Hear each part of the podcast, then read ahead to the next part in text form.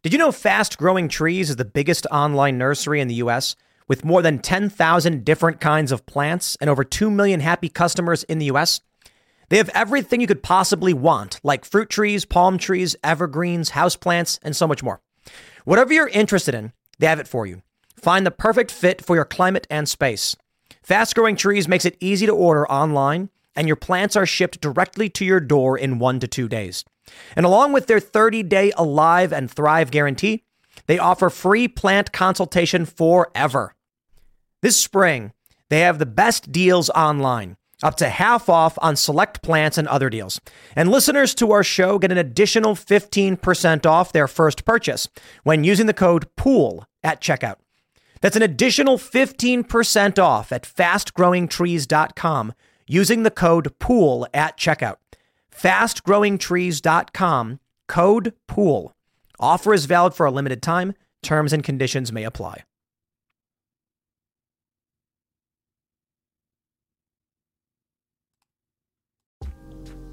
Today is September 17th, 2021, and our first story, an article from The Atlantic, warns that a civil war is coming and that Trump supporters will win. Now, this is just one historian talking about ancient Rome, but predicting that Trump supporters will cross the Rubicon and be successful.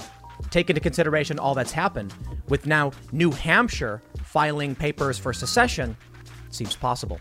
In our next story, which plays into the first, Ron DeSantis is furious that Biden is taking away monoclonal antibodies when they're one of the states that need it the most. Seems like partisan punishment, says Marco Rubio. And in our last story, the southern border is gone. Migrants are walking back and forth between Mexico and the U.S. as the migrant crisis gets worse. If you like the show, leave us a good review. And if you really like the show, tell your friends about it. It really helps. Now, let's get into that first story.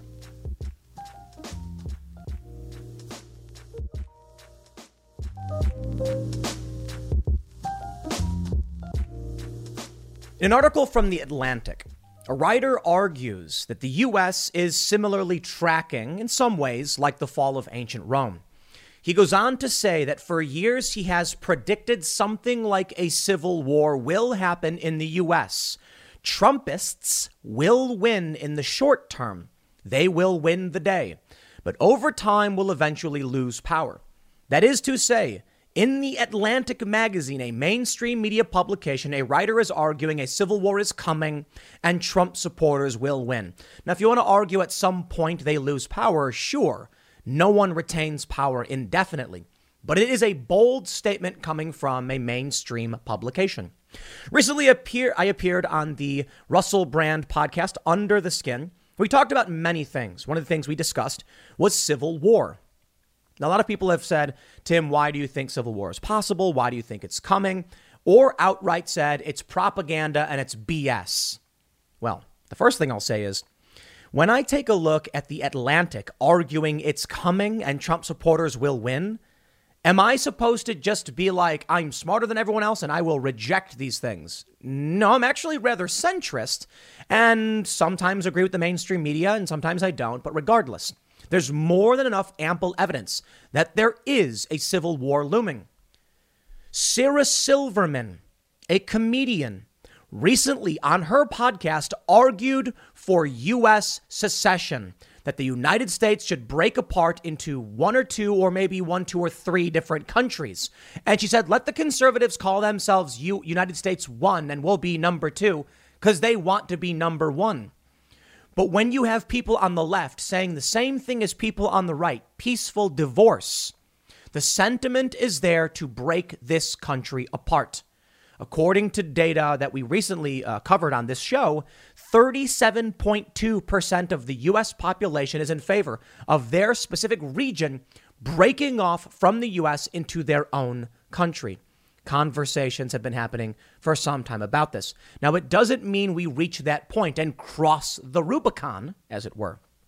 But already, in New Hampshire, there has been a filing for secession. Apparently, now five reps in New Hampshire are in support of New Hampshire seceding from the Union. What does all this mean? I think we are inching ever closer towards a complete and total collapse, at the very least. We don't know, know exactly what it will look like, but it really does seem like a fracturing of the country, some kind of balkanization, you know, different regions becoming their own different countries, is increasingly likely. And while many people comment saying, yeah, well, China is, is excited by the news, perhaps I think they certainly are. And that's my biggest fear. If the US does break apart, China just becomes the global dominant power, which is to say, it's in their best interest to exacerbate the problems we're experiencing. But I've got a lot of uh, articles to show you, a lot of uh, uh, bits of evidence to suggest I think the U.S. is at its wits' end. Now, of course, uh, uh, I have this Russell Brand YouTube just to, just to highlight, you know, that we talked about this. The fascinating thing here, in the comments section, I am simultaneously called a leftist and alt right. You know, Russell Brand's a celebrity. He's got fans all across the political spectrum, of course.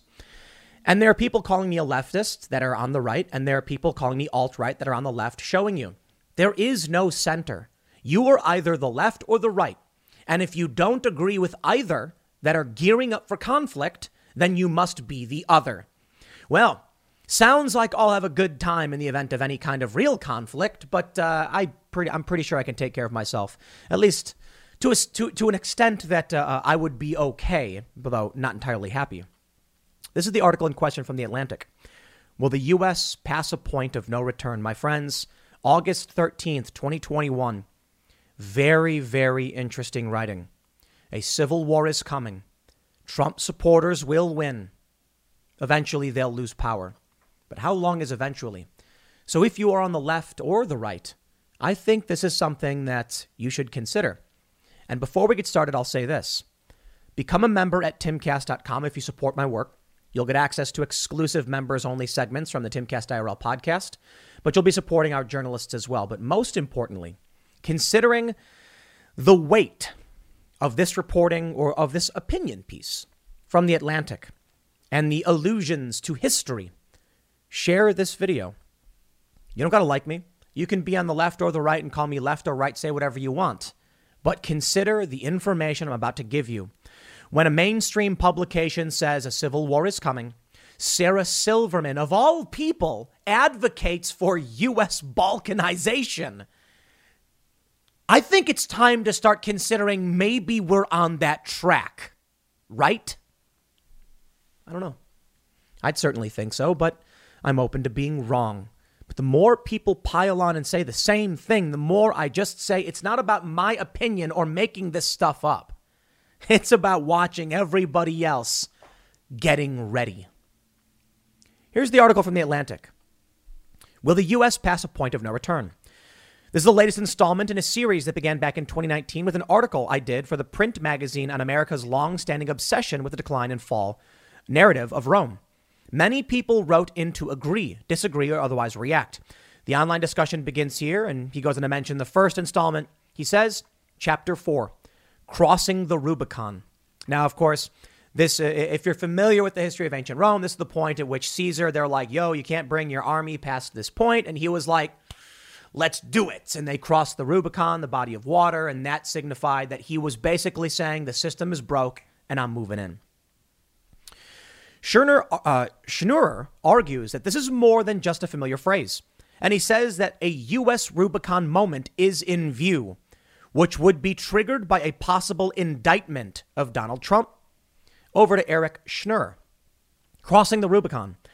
If the United States in recent years has been tracking the decline and fall of the Republican Rome, when do we pass the point of no return? Now, for the bulk of the article, it is very long. I'm not going to read every little detail. He makes a bunch of really amazing points. Caesar, he, says, Caesar, like most politicians, had committed his share of excesses and gained his share of enemies in his rise to the highest office in Rome, the consulship. But let's jump down to the important point. Will the Trumpist party similarly ultimately prevail once they cross the Rubicon? I have been predicting for years that something resembling a civil war will arise, and something like Trumpists likely will carry the day in the short term. But a reactionary philosophy that rejects fact in favor of fantasy is economically retrograde and socially repugnant to the, to the majority of Americans, can only can impose its rule for only so long. Perhaps. And that's why civil war may not be the right answer. Well, I think it's interesting that this uh, uh, historian, academic, can take a look at ancient Rome and say Trump will cross the Rubicon and they will and the supporters will likely win. He needs to understand the difference.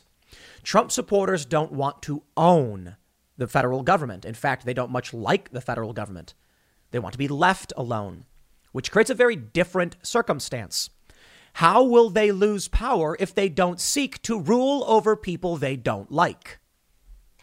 That, I think, would be interesting. In the end, you may actually just see a civil war, the country breaks apart, and now there are two different countries. And the Trumpists who seize the day say, We don't care what you do, leave. Now, maybe it won't be so simple, especially when you realize you have resources to hold on to. But I think the more libertarian minded and conservative individuals would prefer to be left alone. Here's where it gets really fascinating. He says some politician someday, one we don't yet know, whose thinking isn't locked into the current paradigm, will devise our own equivalent of the Augustinian settlement, a new consensus that both sides, today's red and blue Americas, can grudgingly accept because it purports to give them both what they want. We can suppose that, like Augustus. This new leader will need to satisfy conservatives by paying obeisance to traditionalist values and forms. But he or she will recognize the new economic realities shaping the future of wealth and power. Thus, perhaps, underneath the public facade of conservative rectitude, will flourish with tacit official approval a liberal urban society of tremendous innovation and wealth in science, technology, culture, art, thought, and belief generally. The problem with this article Recession and inflation are here. Gas, housing, and everyday goods are up, way up. And you want to be ready for any situation. So, what would you do if there's no food on the shelf? ARC Heirloom Seeds are here to help. Did you know 99% of seeds sold today can't reproduce? With heirloom seeds, you only have to plant once. Then you can grow year after year, giving you and your family stability and security because things are getting crazy out there. Our all in one seed kit provides everything you need to grow your own food. This premium seed kit has over 65 varieties, 50,000 seeds, and stores for 15 years. You'll also get our exclusive seed guide to make growing a no brainer. ARC Seed Kits is a family owned and operated business and the most trusted name in the nation for over 15 years. Our mandate is to get heirloom seeds into every home in America. Go to arcseedkits.com today and get free shipping by entering promo code podcast. That's arcseedkits.com, promo code podcast. Get your seeds, get prepared, get growing. arcseedkits.com when he says that the right don't believe in fact, but believe in fantasy. There are certainly arguments to be made that people on the right believe in fantasy, and I've certainly argued I think many of them are wrong, but this is not the majority of the right. It's not. You see, this man has fallen prey to the mainstream narratives. The right is not dominated by people who live in an alternative reality. In fact, when it comes to vaccine hesitation, there were two different studies, one showing PhDs most like to be the most likely to be hesitant, which would suggest PhDs typically being liberal, the liberals are more likely to disbelieve the narratives. And the other was that people with vaccine hesitancy were more well versed on the scientific research and studies around the vaccines. In fact, many people cite the FDA insert on long-term effects as their as a reason for their hesitancy. This is not the party of ignoring facts. While there certainly are people on the right who do, and many of them, not the majority, and not with any institutional power. You need to understand that when you then see he thinks that urban society will generate wealth and science technology at a time when these jurisdictions are completely collapsing. But I don't completely disagree with him. Let's read on. He says, This is where it gets really, really fascinating. Will highly educated Americans really be willing to settle for physical security and financial success beyond anything now imaginable? When the crisis came, it was the optimates, i.e., the best people, who were the last defenders of the, of the Republic. Why? Because the status quo worked for them. Whereas the plebeians had long since lost faith in the system, the supporters of the Republic were the cream of Roman society. Those who, as the saying went, had Greek, world class educations, married amongst themselves and passed these advantages onto their children, the Republican structures they defended, elections, limited and dispersed powers, rule of law, in turn, supported the rest of the existing order. An increasingly globalized economy, exacerbating distributional divides, but benefiting their own class. Sound familiar? The optimates were tone deaf to the needs of those struggling to make a living, while the insurrectionists played to the working class in order to destroy what passed for democracy and impose their personal rule. Rich out of touch, socially liberal Democrats versus rich, demagogic authoritarians masquerading as the party of the working class. Not far off from today. Actually, quite a bit far off from today, in your view. I would actually say this rich, out of touch, socially liberal Democrats who pretend to represent the working class, who provide no real solutions to the problems we face, and stripping power away from the working class, versus demagogic authoritarians masquerading as the party of the working class while sitting in Congress doing nothing but twiddling their thumbs. As in Rome, life is good for those who live in the hills and could save the republic. But the communities of the hinterland, stretching off to the seemingly faraway Rubicon, are increasingly devastated. Virtually all economic growth in the past decade has occurred in three coastal metros. Inequality has intensified. The opioid crisis has decimated countless communities of the interior. Increasingly illiberal progressives are slowly losing not just the white working class, but also black and Latino workers, those for whom they think and speak. They, they think they speak, and that's correct. Meanwhile, time grows short. As aggrieved souls are forced from their dying communities and traditional social structures into a metropolitan economy that has no place for them. The army on the Rubicon draws closer every day to the city's walls. And remember, the ar- army on the Rubicon are the Trump supporters in this analogy. And now I give you New Hampshire lawmakers consider proposal to secede from the United States. State Rep Mike Sylvia wants voters to consider the benefits of detaching from the federal government in 2022. If added to the 2022 ballot, it would read, quote, New Hampshire peaceably declares independence from the United States and immediately proceeds as a sovereign nation. All other references to the U.S. in this Constitution, state statutes, and regulations are nullified. Will it actually happen? Many people don't think so. They say it can't happen here. My friends, I think it can happen here. You need to understand something. The law our political class and system matter nothing. Culture is everything. There are books you can buy about the wacky laws of the United States. You know, there's one where it's like in Massachusetts, you can't bake an apple pie on Sundays and put it on your windowsill. You think I'm kidding? There are laws where it's like in Rhode Island, showering on Tuesday is a is a imprisonable offense. And we're like, what? Those laws can't exist. They do. Not been repealed. And you see, the, the reason is there was a time where those laws made sense. You couldn't put the, the, the pies out because there was a large gathering at church and it attracted animals. Or you couldn't take a shower on Tuesdays because that was when, you know, because there's finite amount of water and they needed one day to dedicate towards farming or something like that. Today, we think it's ridiculous. And why aren't those laws being enforced? Because our culture shifted, because technology changed, because the laws themselves became irrelevant. But how can this be? We have laws on the books we just completely ignore? Yes. Well, that's what courts are for, right? Let me explain something to you. When the culture of this country drifts into the direction of balkanization or civil war, it will happen because the law doesn't matter the military doesn't matter. Politicians don't matter. What matters is the confidence of the American people. Disney actor and comedian Sarah Silverman endorses secession of all people. Did you expect Sarah Silverman arguing that she doesn't want to be in a country with conservatives? So, we should fracture the country in, in twain, as it were. Here's the story. The Wreck It Ralph actress posted her endorsement to Twitter, preface it saying, maybe we should break up. It, basically, she said, oh, uh, let me read. In the clip, she says, I mean, this may be a negative thought or maybe a positive one. I don't know. But if people aren't getting along like in a relationship, they break up, you know? So, like, why don't we just finally just realize that this, these states aren't working and like divide up into like two or three countries? It'll be like USA 1 and USA 2. The comedian further stated, and they can be USA 1. Like the conservatives can be USA 1 because they love being number one and it means something to them. And I'd love to have that be theirs. They can be USA 1, we'll be USA 2, and we'll be allies. And you'll come over here and we'll go over there. And you know, when you come to certain, many times when you go to a different country, you have to get a vaccine. That's that. You know what? What conservative is going to disagree with that? You want to have your New York state and do whatever you want? Fine, so be it. Give us Texas, West Virginia, Florida, South Dakota, whatever. I moved to West Virginia. We're continuing to expand our operations in West Virginia. Why?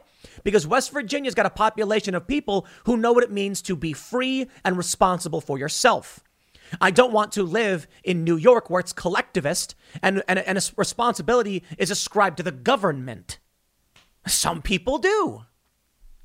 We cannot live in a country where representatives from Texas, or I'm, I'm sorry, from, yeah, from Texas, go to the federal government to advocate for their beliefs against a group of people from California who advocate for their beliefs that are so diametrically opposed, it makes no sense to put those laws over everyone else in the country. If the people of California want to force people to get vaccinated, well, I'll tell you what, that those people in California can leave. And if the people in Texas are angry that there is no mandate for vaccinations and people don't wear masks, those people can leave. At a certain point, we have to say the culture in this country has divided so far that it makes no sense for New Yorkers to ban my guns in West Virginia. None. Now, there are certainly civil rights issues that I think make tremendous sense that we have benefited from, which is the big problem. There was a civil war. Yes, slavery was wrong, and it was good that we ended it. And they tried, and, and the South tried to secede over this. So therein lies the big problem. What do you do? I think at a certain point, it's not about civil war, it's about balkanization and secession. That is to say, people are going to become more insular and say, my state's for me, your state's for you, and we're better off this way. it used to be that way. During the uh, uh, civil rights era, before Loving v. Virginia, many states said interracial marriage is okay. Many states said it's not okay. I think it's okay, and I think it should be for civil rights reasons and uphold the Constitution nationwide. I know the ramifications of what happens when you try to function in a country where half the country doesn't allow it, half does. My family knows this all too well. But I guess if the union dissolves or breaks apart, then you'll just have different countries. It won't be one nation anymore. If we are one nation under one constitution, I suppose it makes sense. We have to have federal law. But if the cultures have divided so much that there's no reconciliation at all, and no willingness to fight a physical war over this, and we're not dealing with the repugnant moral atrocity of slavery. We're dealing with, I want to have guns and you don't. I think the country falls apart. The issue of slavery is interesting. It was so atrocious that foreigners came here seeking to end it. And I understand that completely. And when it comes to civil rights, segregation and racism, all of that, it's bad. So we said we are going to have a political conflict to end it. But now we're dealing with like taxes. Now we're dealing with vaccines. We're not dealing with apocalyptic scenarios. We're not dealing with slavery. We're dealing with, I want to be able to own guns on my farm. And the people in New York shouldn't pass a gun ban because I live on a farm. And You live in a city. It's different. So what's really interesting about this is that we're supposed to have a weak federal government unifying the states, and the states were supposed to be their own thing. But the federal government has become so, in, in, has encroached so far, now people are like, break it apart. Silverman concluded the clip. By the end of the question, by the end of my answer, I have no idea what the question was. I don't think I'm anywhere near it. Yeah. I don't know. A lot of people are talking about it. They say secession has been tried in the past. Of course, I think people realize the Civil War existed. Let me tell you where we're at. Portland gunfight fuels alarm over growing use of weapons at rallies. Far right Proud Boys regularly carry handguns and other groups have adopted less lethal weapons. Oh, spare me. It was a leftist who shot that dude twice in the chest, the Trump supporter who died. This guy loves to write defense pieces for the left. And you know what? The right does show up with guns, but so does the left. And they do engage in shootouts. So, how are you going to try and play this game? Portland Proud Boy Tiny Toes shot at Washington protest. Antifa fired wildly at Proud Boys, hitting one guy, uh, Tiny, in the foot. He's lucky. This guy was randomly shooting in the streets, not the first time. There's a video of a man pulling, uh, driving his car when he gets blocked by Antifa, Antifa and BLM protesters, and they aim rifles at him. He draws his gun on them. People are like, drop it, drop it. That's where we're at. It's going to get worse. And then on to New York City. Carmine's hostess attacked after asking tourists for vaccination proof to dine inside. The video is insane. We can't show it on YouTube because they don't allow you to show violence. It's a hostess. She's at a table, it's outside, and there were three women, and she asked them for proof of vaccination. An argument erupts, presumably because they, they, she didn't believe their proof was legit, and they start attacking her. This wasn't a case of unvaccinated people saying, you know, we're going to hit you. It was people being denied. Because apparently they did have vaccine proof that was being challenged. They say exclusive cell phone video obtained by NBC News shows the attack outside Carmine's restaurant.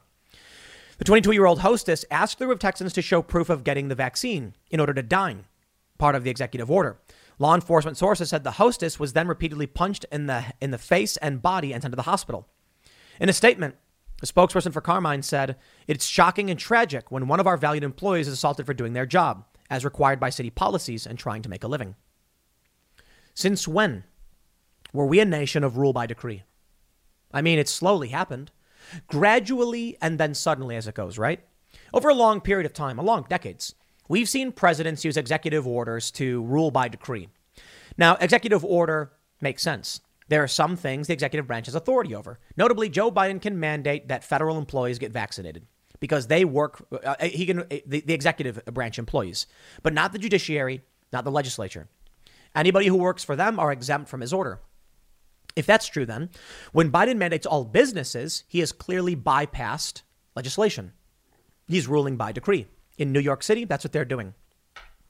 Check this out. Confidence in the system is breaking apart.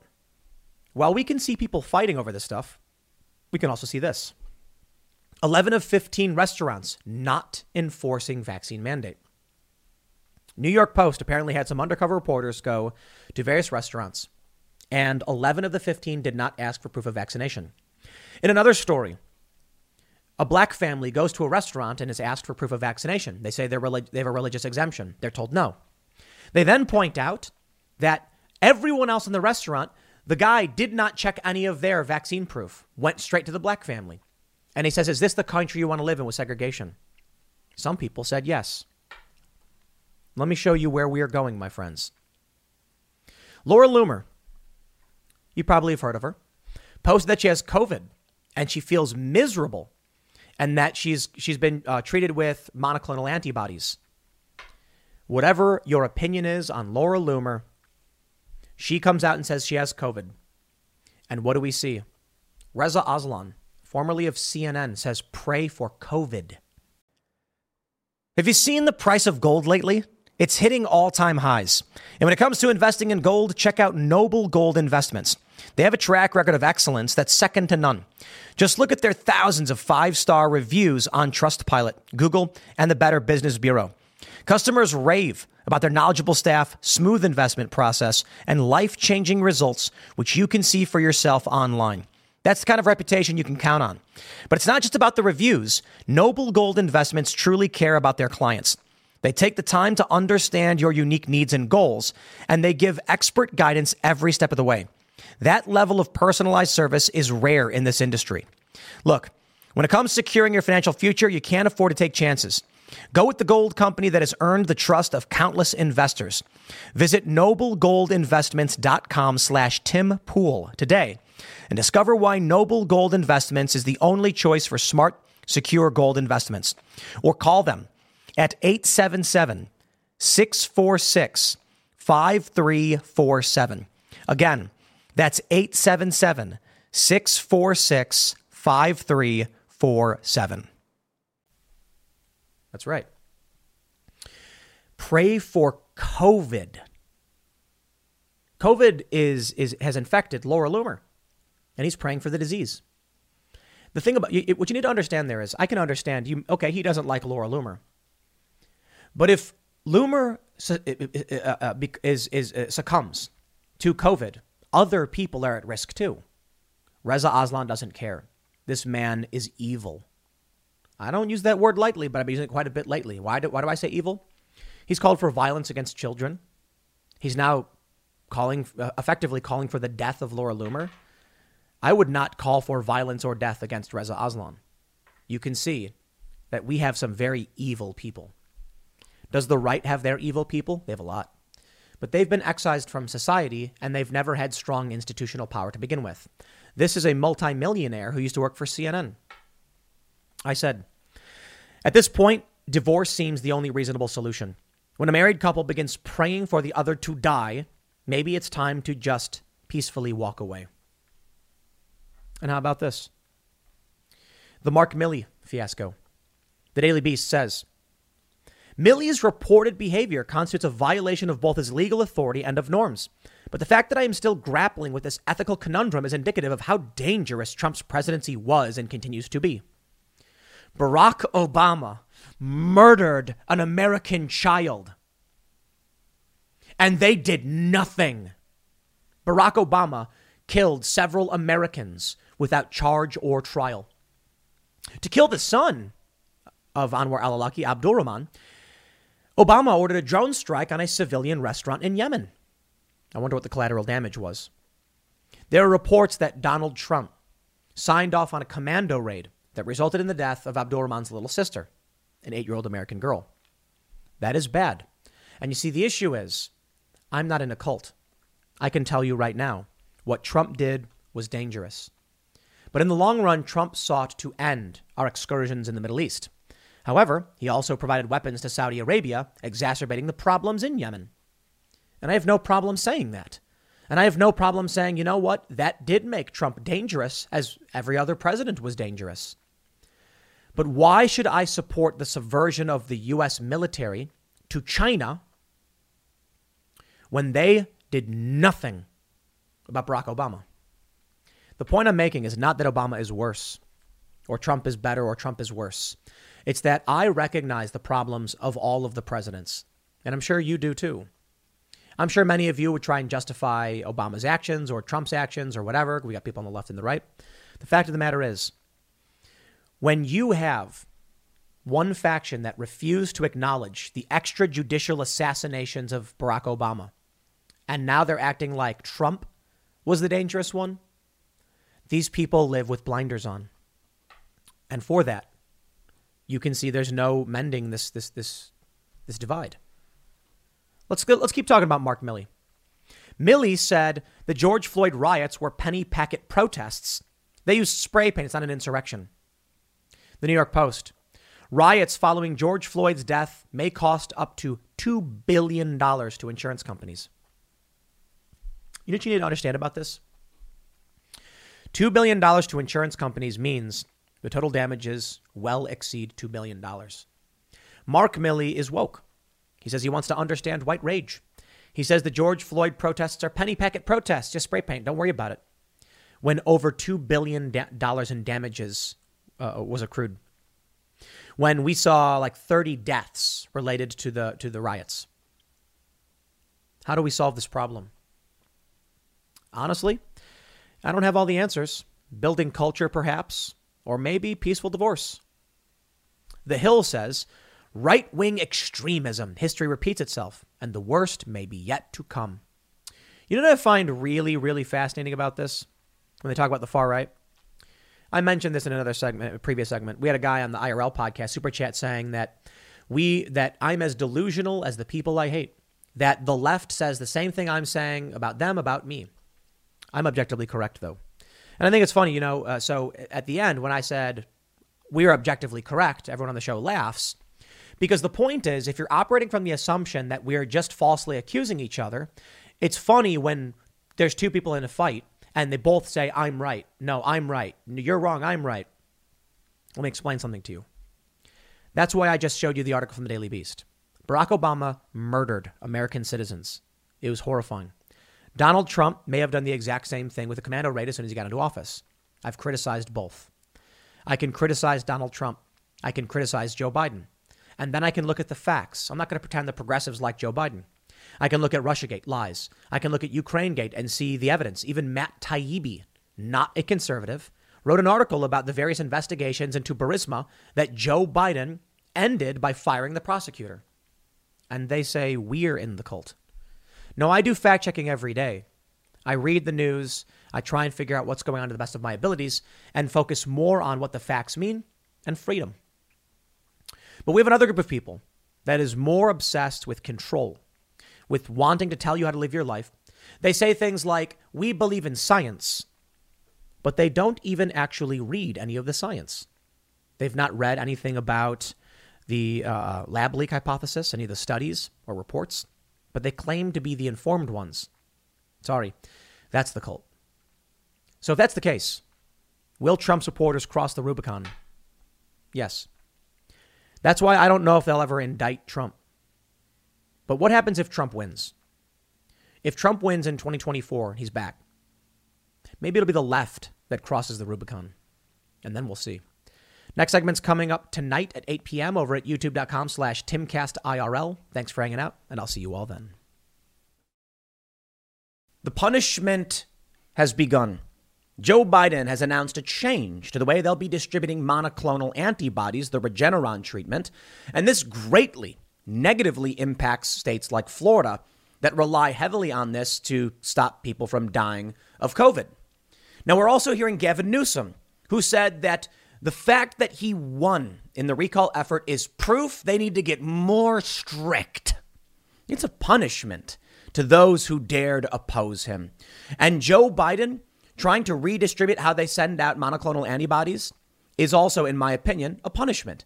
If Florida is putting in majority of the orders for monoclonal antibodies to help people survive COVID, it's because they're the ones who want it the most. But you see, Ron DeSantis says no to the mandates. He says no lockdowns, no masks, no vaccine mandates, and Joe Biden is now going to apply executive pressure to hurt people to force compliance. Now, you may be saying that people will eventually just cave to the federal government and give in, and I don't think so. I think what Joe Biden is doing is I want you to imagine this scene. It's a train going 100 miles, I don't know how fast, 60 miles an hour, sure.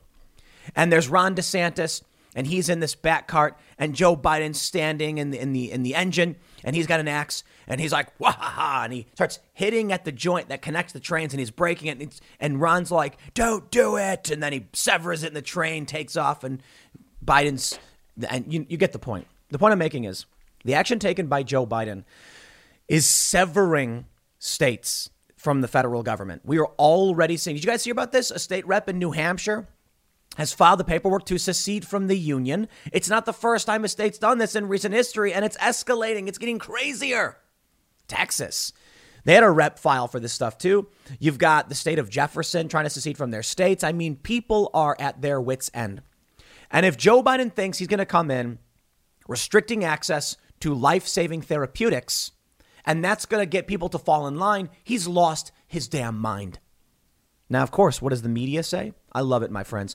DeSantis opens new war with Biden over COVID treatments. what? Biden is the one who changed what they were doing, not DeSantis. Now, again, DeSantis makes the point that, you know what? Okay, fine. We don't need the federal assistance. We'll figure this out on our own. And that's the point I'm making. If Florida start, starts saying we don't need the feds, we don't need the federal government, and it gets to that point, they're going to be like, okay, we out.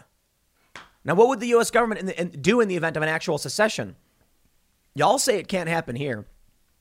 If you think that you've not been paying attention to history, the idea that America is this invincible shell that nothing bad could ever happen to. Now, will we ever be invaded? Probably not, because there's a gun behind every blade of grass. But could states secede from the Union? Of course they could. The Soviet Union collapsed. It only was around for about 70 years, 69 years. But, you know, it fell apart. It's entirely possible that could happen here as well, especially when you see stories like this. Check this out. Politico says first came masks, then a feud over vaccine mandates. Now, a new front has opened in the COVID battle between President Joe Biden and Florida Governor Ron DeSantis COVID 19 antibody treatments. On Thursday, DeSantis ripped into Biden's plan to distribute doses of monoclonal antibody treatments to states across the nation. Florida and six other southern states have relied on the therapies to treat patients infected with the virus, but also took up 70% of the orders in early September. Let's uh, let, let me let me explain something. If there is a bakery, right, so there's a bakery in your town, and you happen to love cupcakes. So you are buying 70% of the cupcakes. That's just you buying cupcakes. If somebody else wanted to buy cupcakes, they could still buy them. You're just happening to buy more than other people. Now imagine if the mayor came in and said, You're buying too many cupcakes, so we're going to send these cupcakes out to a bunch of other stores who aren't ordering them? You see, this sounds like they are punishing Florida. They want the death toll to increase. That's what it sounds like. Why? Well, the southern states have low vaccination rates. When people start getting sick with COVID, monoclonal antibodies is an emergency use authoriz- uh, authorized med- uh, therapeutic that seems to work. So what, what happens now? The federal government's going to just send this out to a bunch of other states with that don't have the major outbreaks, and they'll say, "Well, it's not their fault that you're you're a low vaccination state. Maybe you should mandate vaccines." They're going to say. The lopsidedness prompted the Biden administration to start redistributing the more than 158,000 doses made available this week and provoked DeSantis to attack the president for taking the therapies away from Floridians. We've been handed a major curveball here with a really huge cut from the HHS and the Biden administration, DeSantis said at a press conference in Broward County. We're going to make sure we leave no stone unturned. Whoever needs a treatment, we're going to work like hell to get them that treatment. He added that Florida is being punished for peddling the COVID 19 antibody treatment before the, White, uh, before the White House, while the highly transmissible Delta variant began spreading in southern states like Florida, Texas, and Louisiana. I think we could have averted in this country a lot of people going to the hospital, DeSantis said. I think it would have saved a lot of lives. DeSantis has prioritized monoclonal antibody treatment such as Regeneron in his Florida pandemic battle plan, spending the past several weeks flying across the state supporting the treatments. Monoclonal antibody treatments are considered effective if administered early in an infection. At the same time, he has opposed COVID related restrictions, such as requiring students to wear face coverings, vaccine passports, or mandatory vaccine mandates. Mandatory vaccine mandates for workers. That has put him repeatedly at odds with the Biden administration. So when Biden makes this move, it sure does sound like punishment. DeSantis' opposition to COVID mandates has raised his profile with conservatives across the nation, cheering him on as he prepares to run for re-election and possibly challenge Biden in 2024. But the summer surge in Florida's Delta variant cases pose a threat to DeSantis' electoral ambitions, with the governor's approval ratings dropping as the state broke grim COVID milestones such as hospitalizations and new infections. White House Press Secretary Jen Psaki on Thursday defended Biden's plan to cut Florida's allotment of the antibody treatments saying the administration is increasing the distribution of antibody treatments in September by 50%. But she also warned supply isn't unlimited. Our role as the government overseeing the entire country is to be equitable in how we distribute. We are not going to give a greater percentage to Florida over Oklahoma. Let me let me let me point something out for y'all. They've been going on social media, these establishment shills, saying that if you choose not to get vaccinated, you should not get access to life-saving treatment over somebody who's been vaccinated, you see? Now, at first, they just said, if you don't get vaccinated, you can't go to the hospital. And then everyone was like, I thought healthcare was a human right. To which they responded, We're simply saying triage. If we have to triage people, why would we take those who are irresponsible of those, uh, above those who are responsible? Sure. If that's the case, now what they're doing is taking is they're not triaging, they're doing the opposite. They're taking the life-saving therapeutics away from the state that probably the states that need it most to give to states that don't. So I thought healthcare was a human right, and I thought this was about triage. It's not. It's about causing human suffering. It's about wanting to win some tribal BS. Now look, I think you know there's there's ebbs and flows. We've had our periods of right-wing moral authoritarianism, but for the most part the left seems to be collectivist to the point where when they get power and they get institutions, they just go nuts with it. Meanwhile, they'll say, You're in the cult and you're crazy. The weird thing about that idea, when the, you know, we, we had someone super, we, we, talked about this quite a bit the other day on uh, uh, Timcast IRL and in the member segment. Good argument. You definitely check it out. I was talking with Ian, and Ian's like, There's no left or right. And I'm like, Listen, when you have people saying they're going to take away life saving therapeutics from Florida because they refuse to force people to get vaccinated, okay, that's despotic. Now, obviously, that's not what they're saying the reason is. But why would they be sending monoclonal antibodies to states that don't need the therapies? when Florida is dealing with an outbreak that's worse.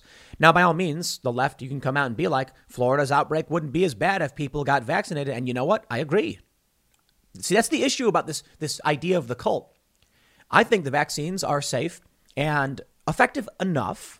I understand the Israel study. I understand the, the waning efficacy and the booster shots now coming out in New York. But it, it does appear that the vaccines have overwhelmingly reduced inf- uh, uh, uh infection rate and mortality rate, which is great news. Wonderful, wonderful. And now the state doesn't have the right to mandate people get medicated. So it doesn't change my position on individual liberty and individual responsibility. But you look at what, what, what the establishment says. They accuse the people who have varying degrees of debate over these issues as being in the cult. Sorry. When I can sit here and argue with people about a variety of ideas, be it election fraud or vaccination or medications, that's not the cult. That's the people arguing and critically thinking and challenging preconceptions. And I'll tell you this: the right has their their their uh, amount of fake news for sure, but it's not every single person.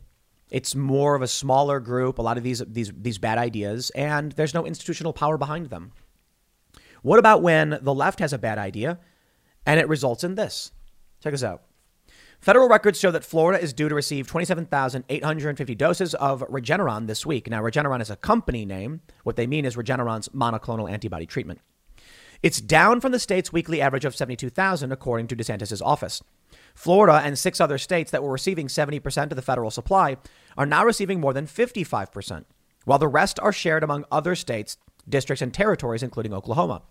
But Biden Biden's plan didn't sit well with Florida Republicans beyond DeSantis. GOP Senator Marco Rubio on Thursday took to Twitter to condemn the White House, posting that the redist- redistribution of antibody treatments reeks of partisan payback against states like Florida. More than 49,000 people in Florida have died from COVID 19 since the pandemic first hit in March 2020. The Delta surge over the summer led to more than 9,600 deaths. DeSantis spokesperson Christina Pushaw told Politico that Florida health officials told the U.S. Department of Health and Human Services on Monday that the state would need just 36,000 doses of the antibody cocktails for the state's 25 treatment sites, not counting locations where it's offered privately statewide. In an email sent by HHS on Tuesday, which Pushaw provided a copy, federal officials told the state to expect about 30,000. Notably, DeSantis on Thursday said Florida is seeing a drop in new cases and, and demand at the 25 therapy sites has waned. But the state historically has seen another spike around the holiday season. We're going to work like hell to make sure we can overcome the obstacles that the HHS and Biden administration are putting in, DeSantis said. Now, I'm going to push back on DeSantis on that one. You know what? It's fair to say that we, as citizens of these United States, expect some support from the federal government to which we pay taxes. I will also say, you know what? You can criticize Biden for taking it away, but my view is that DeSantis should assume responsibility, not say this is Biden's fault. I'd say it like this okay, the federal government had made us guarantees when providing us with, with, with this treatment to help save lives. And that was important. They're now announcing they'll take that away. Fine. Don't come to us expecting allegiance or favors if you won't return the same to us in our time of need. If the federal government is not going to be able to assist states like Florida over petty partisan squabbling, well, then Florida should just continually assert its own I don't mean literal political independence, but independence, like ability to take care of itself, which they're going to do, probably supplying this, uh, seeking out this stuff uh, uh, privately. Now, let me show you a little bit of what we got going on here in, in these United States. Newsom says his successful recall proves that Democrats need to be more stringent with COVID restrictions. Yeah, it's punishment. It is. Now that he knows he won, and he won with like the same same percentage as as as Biden won in California. Well, now he's got carte blanche. You ain't gonna remove me again. Not gonna be another recall. You can try, sure, it ain't gonna work. And now he's gonna punish more people. This is what they do. This is what authoritarians do. Man, it sure was heartbreaking to see Penn Jillette posting a photo with Gavin Newsom. Wow. Penn Jillette, of all people, a Cato Institute libertarian, standing there saying, We survived with the guy who's ruling by decree. What is people broke. Trump broke people. You know, to be fair, I don't think we should just say that Trump did it himself. You know, I think Trump is a symptom of this phenomenon that was breaking people, but Trump was like, as the culture war was expanding in the United States, with you know, starting with things like Gamergate, and, and a bit before that, you know, we had culture war things popping up, and Gamergate was huge. Boy, did the media freak out about that one. That was hilarious. Trump was like a gigantic golden spike being thrust into the ground, splitting the ground in half. He was uh, a major player in sparking more anger. The media abused it and went nuts. And here we are. Now we have a Democratic Party that is going to punish you, call you a, a radicalized, say you're in a cult. But let me just make one thing very, very clear for all of you. Many of us have those stubborn pounds that seem impossible to lose, no matter how good we eat or how hard we work out. My solution is PlushCare. PlushCare is a leading telehealth provider with doctors who are there for you day and night to partner with you in your weight loss journey. They can prescribe FDA-approved weight loss medications like Wegovy and Zepbound for those who qualify. Plus, they accept most insurance plans. To get started, visit plushcare.com slash weight loss. That's plushcare.com slash weight loss. As we watch these things happen, and the left claims the right has been radicalized, and Nancy Pelosi says the Republican Party has become a cult. I find that absolutely hilarious that Nancy Pelosi would say that. Why? Well, how about this? The Gadsden flag, symbol of the American Revolution and independence, liberty, an American tradition. That's being called racist. How about the original flag of the 13 colonies? was going to appear on some shoes, and the left protested, saying it was racist. Yo, these people are in a cult. You can't come to me and tell me I'm radicalized when I'm like, these are the long standing American traditions that have been around for hundreds of years. Oh, radicalized by history class? Yeah, sorry. I believe in the American system of governance. I believe in, in separation of powers. I believe in Republican government. I don't mean the Republican Party. I mean we are a republic with elected representatives. The Democrats are not doing that. Joe Biden is ruling by decree. Our system of government has changed from a legislative body proposing a law where our representatives vote on it to the executor, the sovereign, drafting a rule, and then boom, it's implemented, done. And if you have a problem with it, you can ask the courts, please. And the courts can just be like, meh, don't care. I mean, look at a lot of the lawsuits back during the election. You have people saying, like, hey, how did they just change the rules on mail in voting? Like, you can't do that. And the courts were like, we don't care. Rule by decree. We're not a republic anymore. We're some kind of creepy cult ex- executive autocracy or something. I don't know. I guess autocracy is the right word. Joe Biden can just do whatever he wants. Trump, I guess, could have, but didn't. And he was opposed at every step of the way. Now, let me tell you, give you some evidence. Tell you why we're not in a cult. By all means, you can criticize the right. You can point to factions on the right that believe crazy things. Tell me again what institutional power they wield. Tell me again which platforms they exist on, and I will absolutely call them out. The moment you get a you know person waving a Q flag in Congress, is the I will absolutely criticize them for it.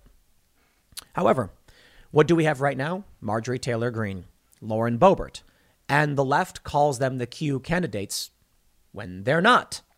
Now, Marjorie Taylor Greene said some dumb stuff, I guess a few years ago before she got elected, and she apologized for it. Wow, that doesn't sound radicalized or unreasonable. Lauren Boebert has never. what? She's just a Colorado Second Amendment loving individual. But they call them the Q candidates because they need to feign that there is a risk from the conspiracy theorists, which there isn't. There's no great media by which they operate. There's no institutions they control. I don't care. When people are like, Tim, you sure do complain about Democrats a whole lot. And I'm like, sure, what have the Republicans done? Lying on their backs in the sun, rocking back and forth, saying, ah, I can't do anything, and then doing nothing. You look at the people the, on the Republican Party who actually do things Rand Paul, Thomas Massie, handful of others. Lauren Boebert's doing a pretty good job. And my respect to Marjorie Taylor Greene for fighting, though I, I don't completely agree with these people on policy. The Republican Party's not doing anything. And even those people I just mentioned struggle against, uh, they're swimming upstream. I mean, Rand Paul filibusters the NDAA. He tries to stop this stuff. The Democrats have the universities, they have television, they have music, they have, they have movies, They have all of the cultural institutions. They control social media. They violate people's inalienable rights. Why? Through corporate power. And I've never supported that stuff. I've always called for regulations on these industries. I'll tell you what a cult is it is people who believe whatever they're told in the narrative without doing research while telling you you're in a cult. Meanwhile, you can actually sit down and hear an, a, a, a, debate. I sat down with Steve Bannon talking about election fraud. Timcast IRL member segment. Go to timcast.com, be a member. You can search for Steve Bannon, watch these videos. And we argued. And did, did, did, did the evil cult come out and say, Oh, Tim, how dare you? We're going to unfollow you? No. They, they didn't. Now, don't get me wrong. There are a lot of staunch, very zealous Trump supporters, very culty, who did stop following me when I said Trump lost the election. They're like, no. The point is, still, even with that being the case, those people have no institutional power and, and, and pose no threat to me simply by, by the nature of loving Donald Trump. And then when you actually research what they say, it turns out you want to know why those people are less of a threat to me across the board, even if they did have institutional power, like when Trump was in office. Trump was not what they claimed to be. They lied about him all day in the media. So if you believe Trump is a racist, if you believe that Trump is like like a hardcore racist, I think it, I think it's fair to say like there's degrees of racism. Sure, I've had those arguments, but if you think that Trump was like a white nationalist and all that stuff, you, you lost the plot. Trump has civil rights awards. But that, w- that was the boogeyman the left needed. And they believe all of it because they're in a cult. So I'll say this if I can do research, find source material, I can show the evidence against Joe Biden, and I can even, during Russiagate, agree with the investigation. Sounds like that's not a cult, right? And for all those who watched, to the to the insane amount of views we were getting last year, sounds like they were willing to entertain that they may be wrong. Fans of Jordan Peterson, for instance, who sits down in an interview and says, You can't force a business to tell people to use certain words and to, you know, to, to you can't force it. And then Jim Jeffries goes, What about segregation? You know, when we forced businesses to allow black people to use, you know, these services. And Jordan goes, oh, maybe I was wrong about that. Just like that. Just very easily going, huh, you know? Yeah, maybe I'm wrong. That's not a cult. That's someone being like, that's a good point. I'm willing to listen. We struggle to get leftists to even come out here. Uh, of course, the grifter drama leftists want to come out. The people who want to come and just argue ad hominem. Is that the best they have to offer, I guess? The leftists, you know, we've had success with getting Vaush to come out, who actually enjoys arguing. Wow. Tremendous respect in that regard. You don't got to like the guy, but there are a bunch of leftists we've, we've reached out to, and they just won't do it. And you know why I think that is? I think it's because their ideas can't stand up to fact checking. I think it's that simple. I don't think every idea they have is wrong. And I actually agree with a lot of left positions. I am a fan of a New Deal focused on green energy and rebuilding our infrastructure, crumbling bridges and highways and water uh, systems. I'm like, why aren't we fixing this stuff? We're doing nation building in Afghanistan. Hey, and we can do it in a way that's environmentally friendly and sustainable. The Green New Deal sounds awesome. And then AOC comes out with a Green New Deal that's just free college, free healthcare, and social justice. And I'm like, these people are in a cult. Because I'm sitting here like, I would love a Green New Deal. Give me the candidate to come out and say, we are going to invest in good paying jobs. We are going to stop nation building. We're going to fix the roads and bridges. We are going to make sure that you have your, your schools are, are operating better. And I'll take it. That's not what we have. I'll leave it there. Next segment's coming up at 1 p.m. on this channel. I'll see you then. Thanks for hanging out. To call the Biden administration a disaster would be outright unfair. It's worse than a disaster. It's a catastrophe, a crisis. It is apocalyptic. That's how bad it is. In this story from the Daily Mail, thousands of Haitians pour across the border at Del Rio as makeshift camp swells to 10,000 after Biden said illegal immigrants won't have to get vaccinated. And now the best part. On Thursday, the FAA issued a flight restriction banning drones from filming the growing camp. Oh, you got to cover this one up, Joe. This country's falling apart. I'm sorry. We've got uh, New Hampshire now, five state reps I'm hearing are on board with seceding from the union. You've, you've got a completely porous border that Joe Biden is doing nothing to get a hold of. It's almost like they are gutting this country on purpose. At a certain point, you say, to what end? Well, Joe Biden flew his son on Air Force Two to China for a private equity deal, so I'm pretty sure they're set no matter what happens. In the event the U.S. crumbles, rest assured these ultra elites will find safe haven, likely in China, where they will be new party members, unofficially perhaps.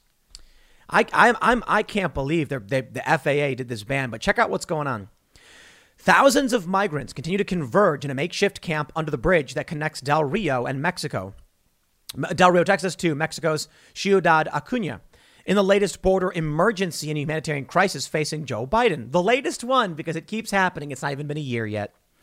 The campus swelled to some 10,000 migrants on Thursday, with thousands seen wading across the, the Rio Grande River Valley. Most are Haitians, with some Cubans, Venezuelans, and Nicaraguans also present. Amid the surge of the highly infectious Delta variant, the crowded conditions of the camp also raised concerns about the possibility of COVID 19 outbreaks endangering the health of migrants. Biden, who imposed sweeping vaccination rules on many Americans last week, has admitted people who cross the border illegally won't be required to get vaccinated. And the Border Patrol has said that it has insufficient time and space to even test most migrants upon their arrival. Let's think about what that means.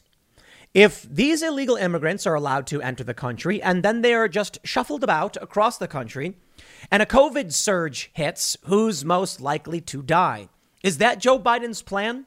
Is that his solution to the migrant crisis? Well, if you take them at their word, the, uh, the, it would seem that's the only logical outcome because when they apprehend these people, and they do, they could give them the vaccine. So maybe their answer is triage. We're not going to give illegal immigrants our precious vaccine. We need them for boosters in New York City. All right. Then how about you just don't let these people in? Answer these questions. If the migrants come in and do not get vaccinated, they are much, much more likely, 10 times more likely, to get COVID and die. Now, I understand. I'm not saying, you know, that, that sounds insane. The likelihood that these migrants catch COVID and die is actually still slim, very slim. But it is 10 times higher for those who are not vaccinated, according to the, the, the uh, data we have from the CDC. And uh, uh, I'll just put it this way there's, there's no circumstance in which this looks good for the administration.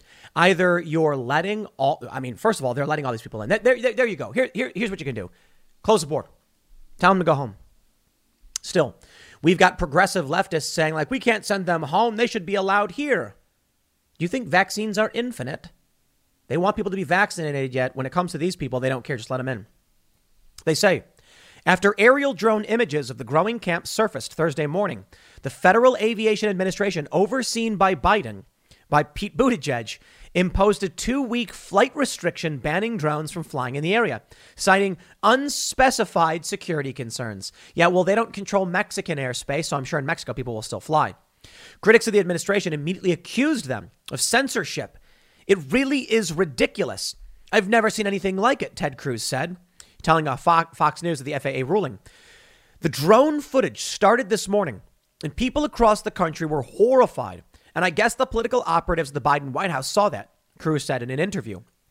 The FAA told Daily Mail in a statement on Thursday night the Border Patrol requested the temporary flight restriction due to drones interfering with law enforcement operations.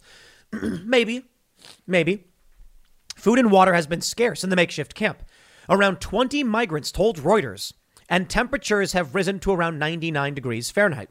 Reporters witnessed hundreds of migrants wading through the Rio Grande River and back into Mexico to stock up on essentials they say are not, they are not receiving on the American side. Talk about broken and insane. They're going back and forth. Sorry, my friends. There's no republic. There's no border. They cross the river wading through it, stay in America, cross back, pick up food and supplies, and come back, there's no border.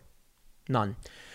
You want to make the argument about these people crossing in and thus saying, okay, we got to do something fine. You want to make the argument that they're freely coming and going as they please? Yo, there are a lot of Ukrainians who would love to be in the United States right now, but they can't get visas. Well, wow. I suppose if you can just go to Mexico and walk back and forth, you ain't got nothing to worry about, do you? This is wrong. But does it, I, look, We're not a republic anymore, my friends. There's no borders. This is it. There's no borders. You can call it a border, you can say there are checkpoints, but when it's this porous, you may as well have none.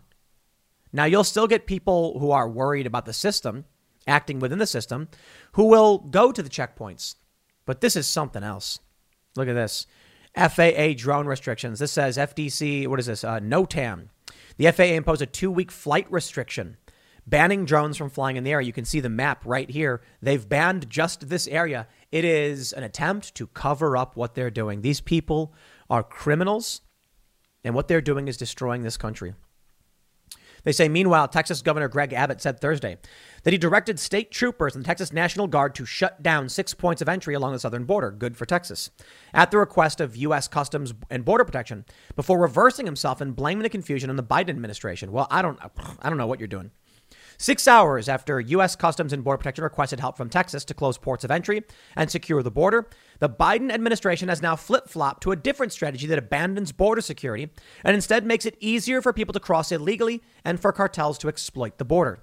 The Biden administration is in complete disarray and is handling the border crisis as badly as the evacuation from Afghanistan. I have directed the Texas Department of Public Safety and the Texas National Guard to maintain their presence at and around points of entry to deter crossings, said the governor. Following the confusion, Rep. Chip Roy, a Texas Republican, called on Abbott to seize control of the border from the federal government. I agree. Abbott should immediately deploy National Guard and take control of the situation. I wonder if it's on purpose. Some people have asked this question of Joe Biden. He flew his son on Air Force Two to China for a private equity deal. Equity deal. Now I'm not sure the deal went through, and even if it did, would we really know? And who knows what they talked about? But when you see something like that, and then you see the complete disaster that is Afghanistan, you have to wonder if it's on purpose, perhaps to help China. Now you can see, at a time when the U.S. is strained and in danger, Joe Biden is doing nothing to stop a, a flood of illegal immigration into the United States. He's burning the place to the ground. You have put in place a man who is setting fire to this country. And it's funny. They say we're the radicalized ones. I believe in the Constitution, the founding documents of this nation, the founding fathers, our system of governance. That's not radicalization, that's status quo. But they want revolution and destruction. And they say we're radicalized. We're in trouble. I don't think you can reason with people who who who have a warped reality based on algorithmic manipulation. They're trapped in the matrix. They are zombies. This is a nightmare. This is a disaster. Texas ought to start disregarding this president and start taking it into our own hands in Texas. The need to secure the border of the United States for the welfare of the people, he told Fox News on Thursday night. We need to go forward and secure the border. The governor, the state of Texas needs to own this and seal the border, said Roy. The squalid conditions in the makeshift camp in Del Rio are reflective of the humanitarian challenge facing Biden as border arrests hover around 20 year highs.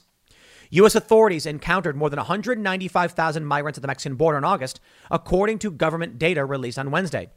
Haiti is in the midst of its own humanitarian crisis after a magnitude 7.2 earthquake on August 14th, which killed more than 2,200 people and damaged or destroyed more than 100,000 homes. And I will tell you this I empathize.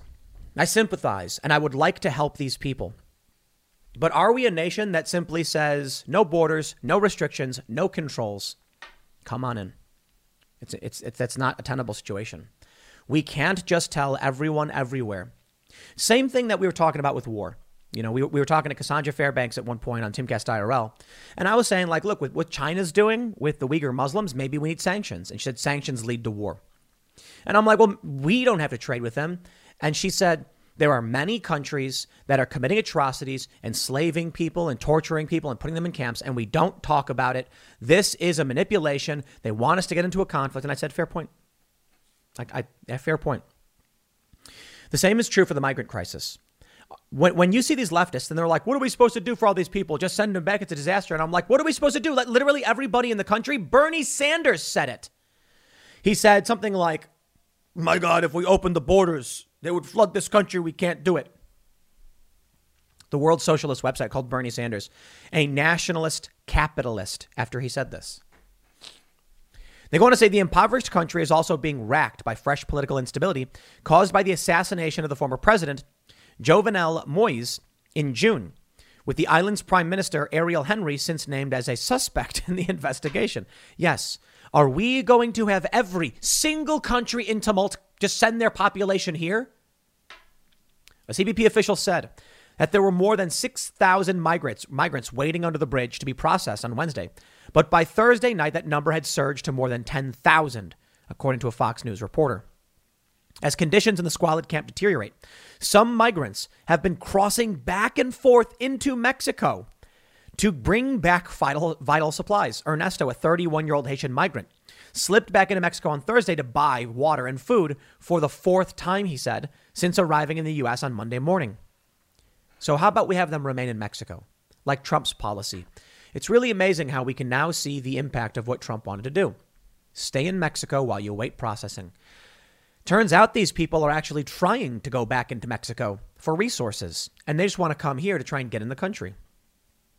Here's some photos. They say as conditions in the squalid camps deteriorate, some migrants have been crossing back and forth. Look at this. They're carrying stuff. They're going left and right.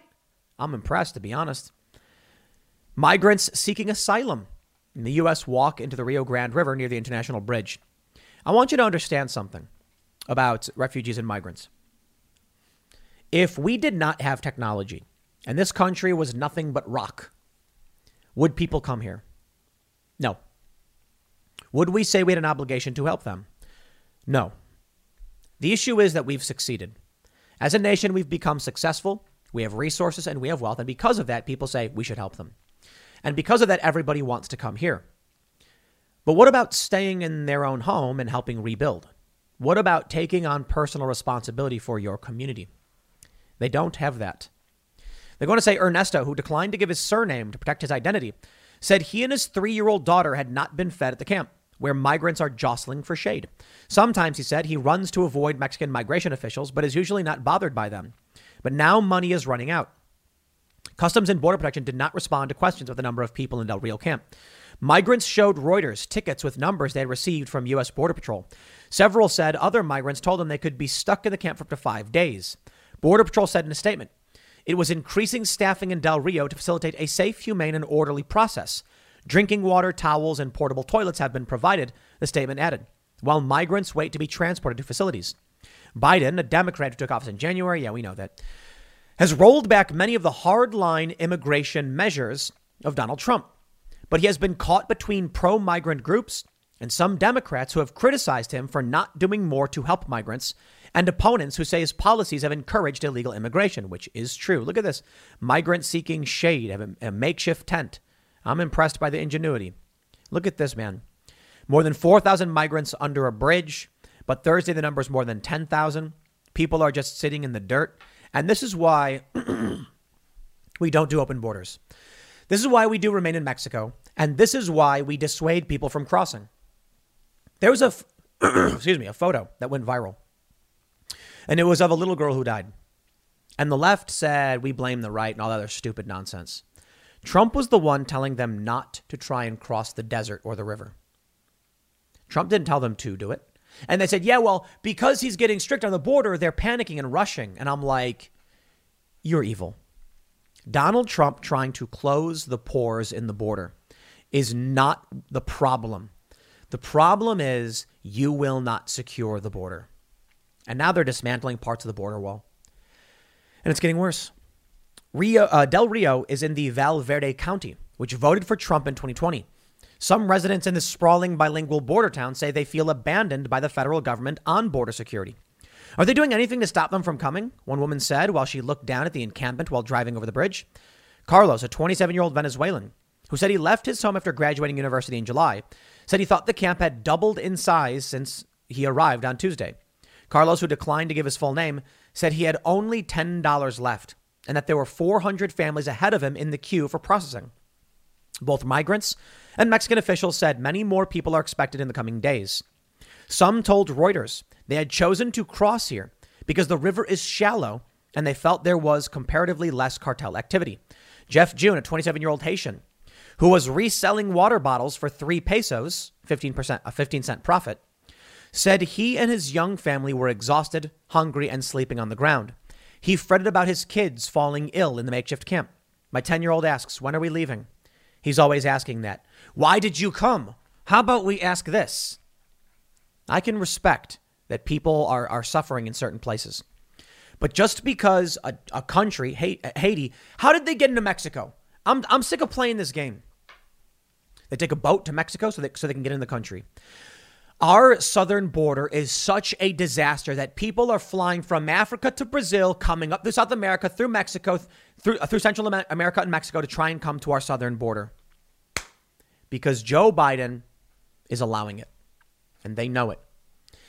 But what do you think happens when you let every single person in? It will cause a collapse. You ever see those videos? We got all those people standing on like a balcony and they're all like dancing and the balcony collapses because people are just not paying attention. There is a weight capacity. There are finite resources. They don't seem to care.